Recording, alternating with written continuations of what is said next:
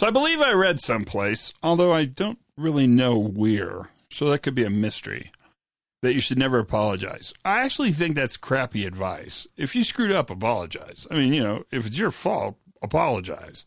If you did something untoward, something distasteful, something icky, apologize, right? I mean, I'm not saying it's as easy as one, two, three, but apologia, which is what we're going to talk about today, has been around a long, long time.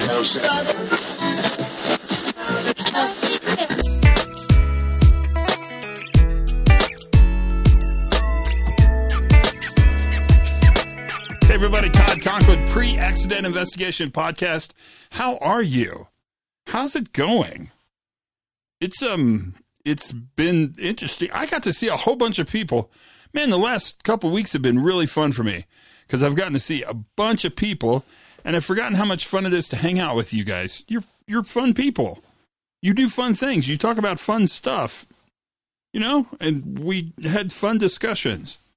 I'd say all in all, it's a pretty good time. It was good seeing everybody, and it always is.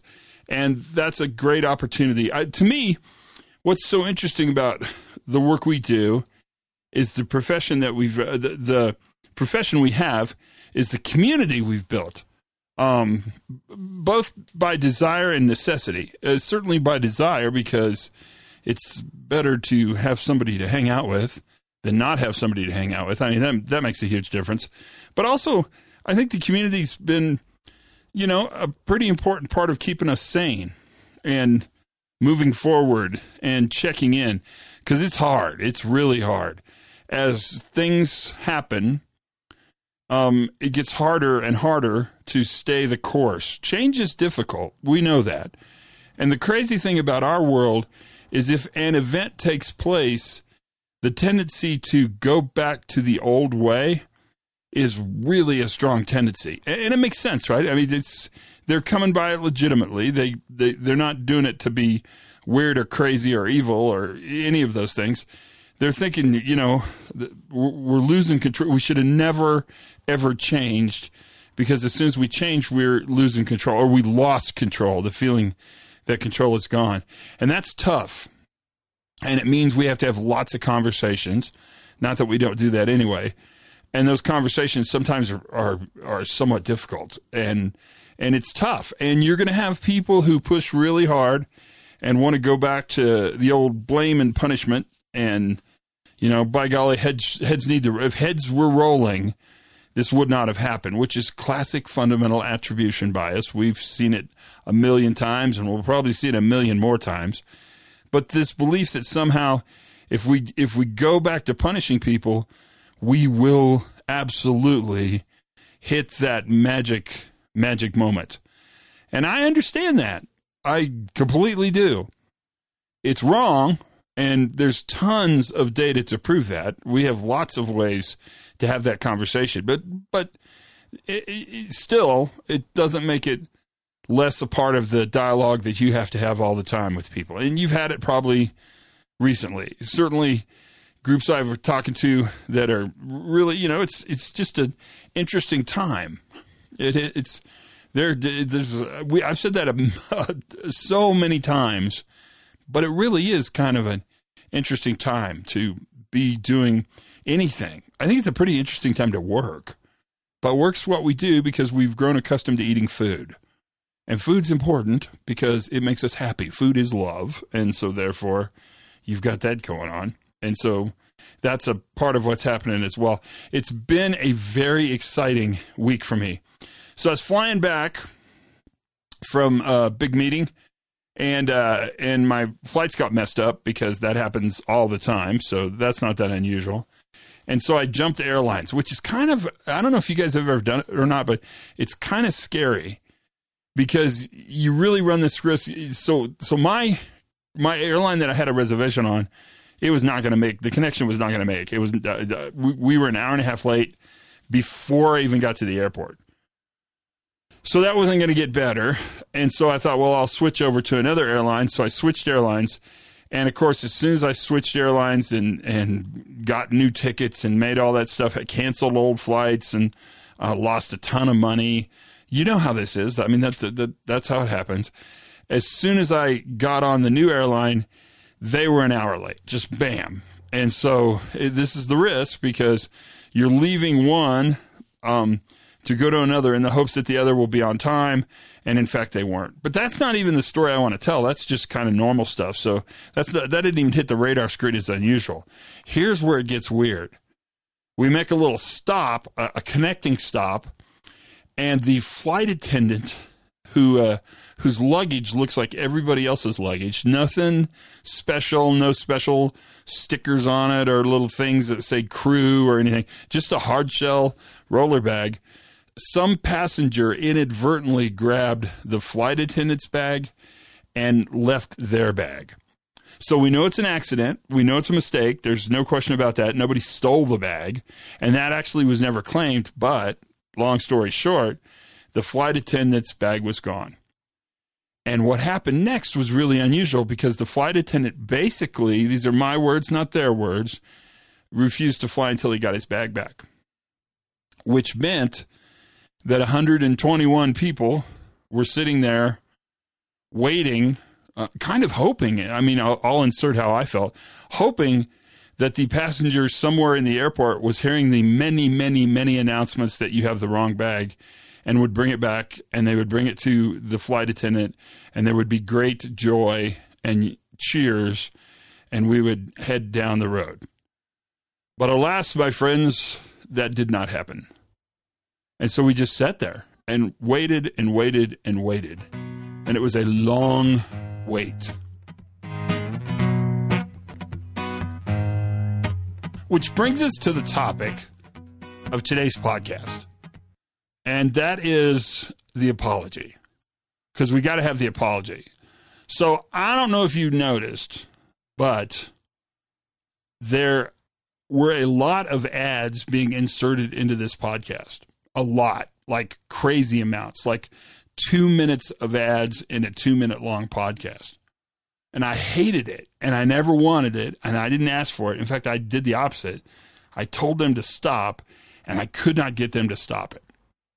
So, uh, if you've ever done a podcast, the way they do it is you get a little company. I guess that's what it is. I don't know. It's a podcast server, and they take your server and they upload it to you know everything: Apple, iTunes, um, uh, everything, all, all the podcast places where people get their podcasts, and it's pretty easy.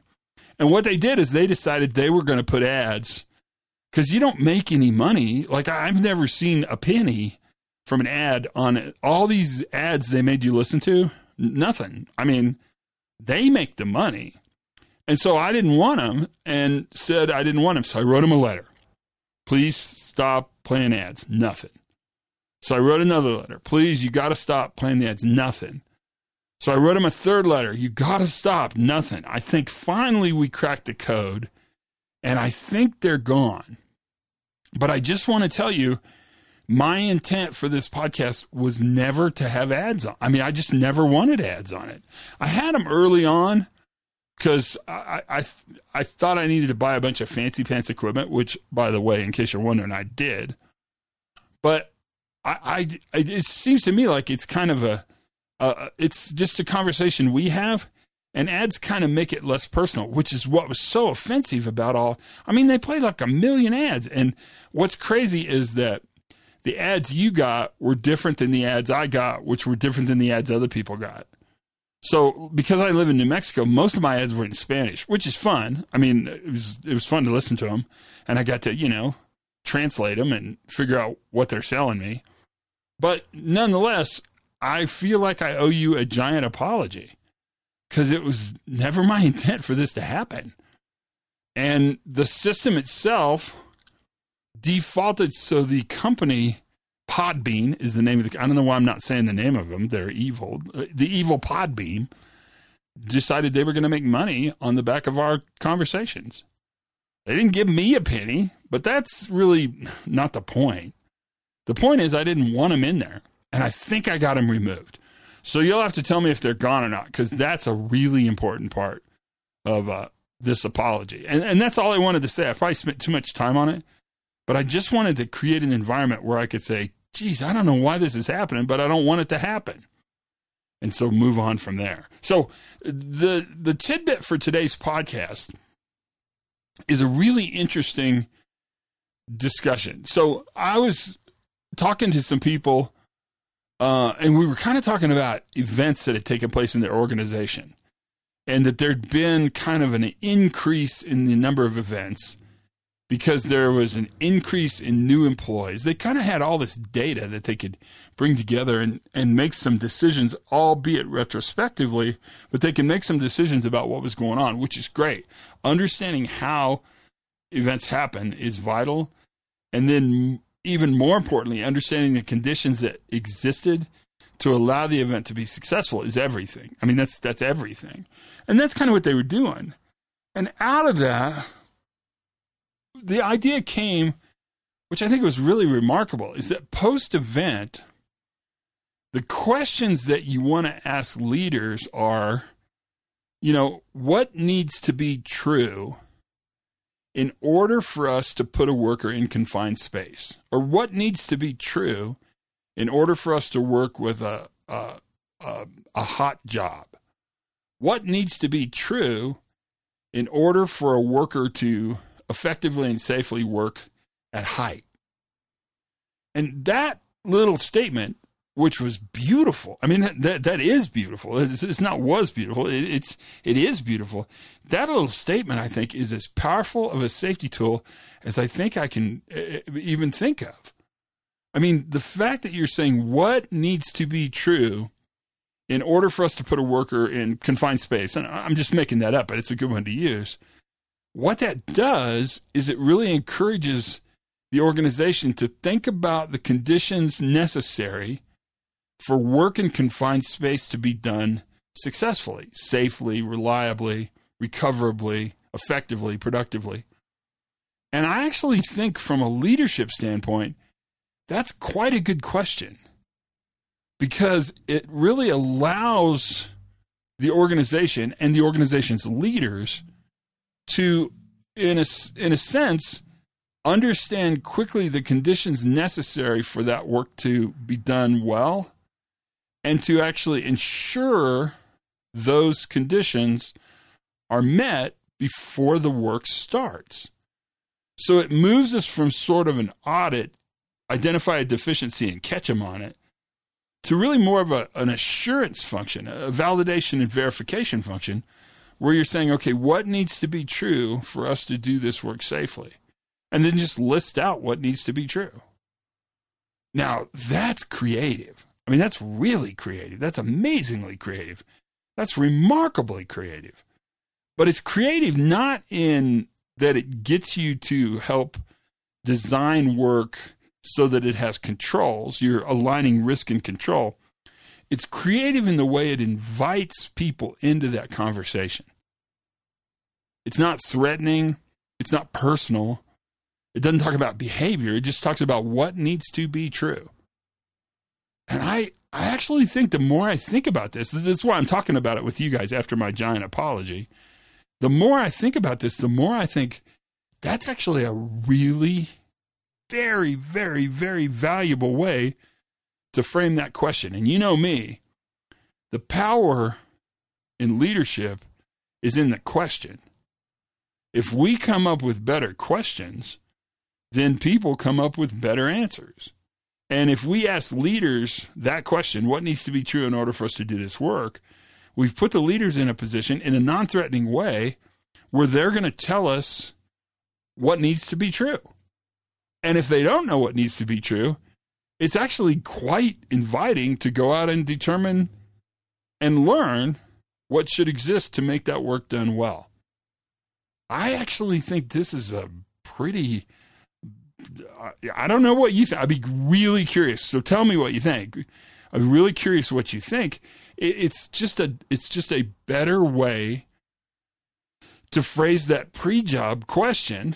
It's a better way to look for the essential controls that need to be present before the work starts. It's a much better way to do that initial discussion before something bad happens. I mean, do you agree? Because I actually think it's it's worthwhile looking into this in a pretty deep way. What needs to be true in order for us to put a worker in confined space for job X at site B at 3:45 in the afternoon on a Tuesday? I mean, you can make it pretty specific, and yet it still has that open discussion space for you to have a talk about you know what controls need to what what needs to be true? What controls need to be there? And do we have them there? Is it true? I i you guys i think that's as good of an idea as i i i, I wish i would have thought of it. I wish it would i wish i could say and you know and i thought of that because i'm a genius but i'm not a genius. I'm uh, far from a genius. Far really. You can't even see genius from where i am. But I do think it's an incredibly cool way to start a discussion. And that conversation, that discussion, that's where the power lives. I mean that that is the power in in moving us forward. And I'm excited by that idea a lot. I actually think that's a worthwhile endeavor.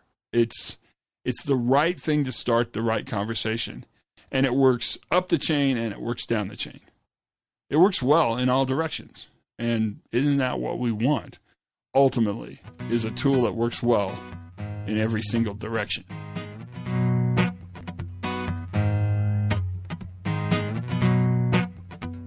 So that's the pod for today. Short and sweet, huh? Nice though. I mean, I think that's a good, except for the apology stuff. But but I need to say that I really, I genuinely am sorry because I I didn't want that. I never wanted it. I didn't ask for it. I didn't set it up. I didn't sign up. They did it to me, and it was really hard to get them to stop doing it to me. It's kind of like having cable TV. They'll bring it to your house. It's just hard to get them to shut it off. I mean, it's the same deal, right? But I think the meat in this podcast is not my amazing apology. It's what needs to be true. What needs to be true? Man, I, I just can't I can't think of that enough. I, it's it's it's captivating me. And I'm curious to see if it captivates you as well, because I think it's really an important thing to think about. Thanks for the time. Tell your friends, be happy.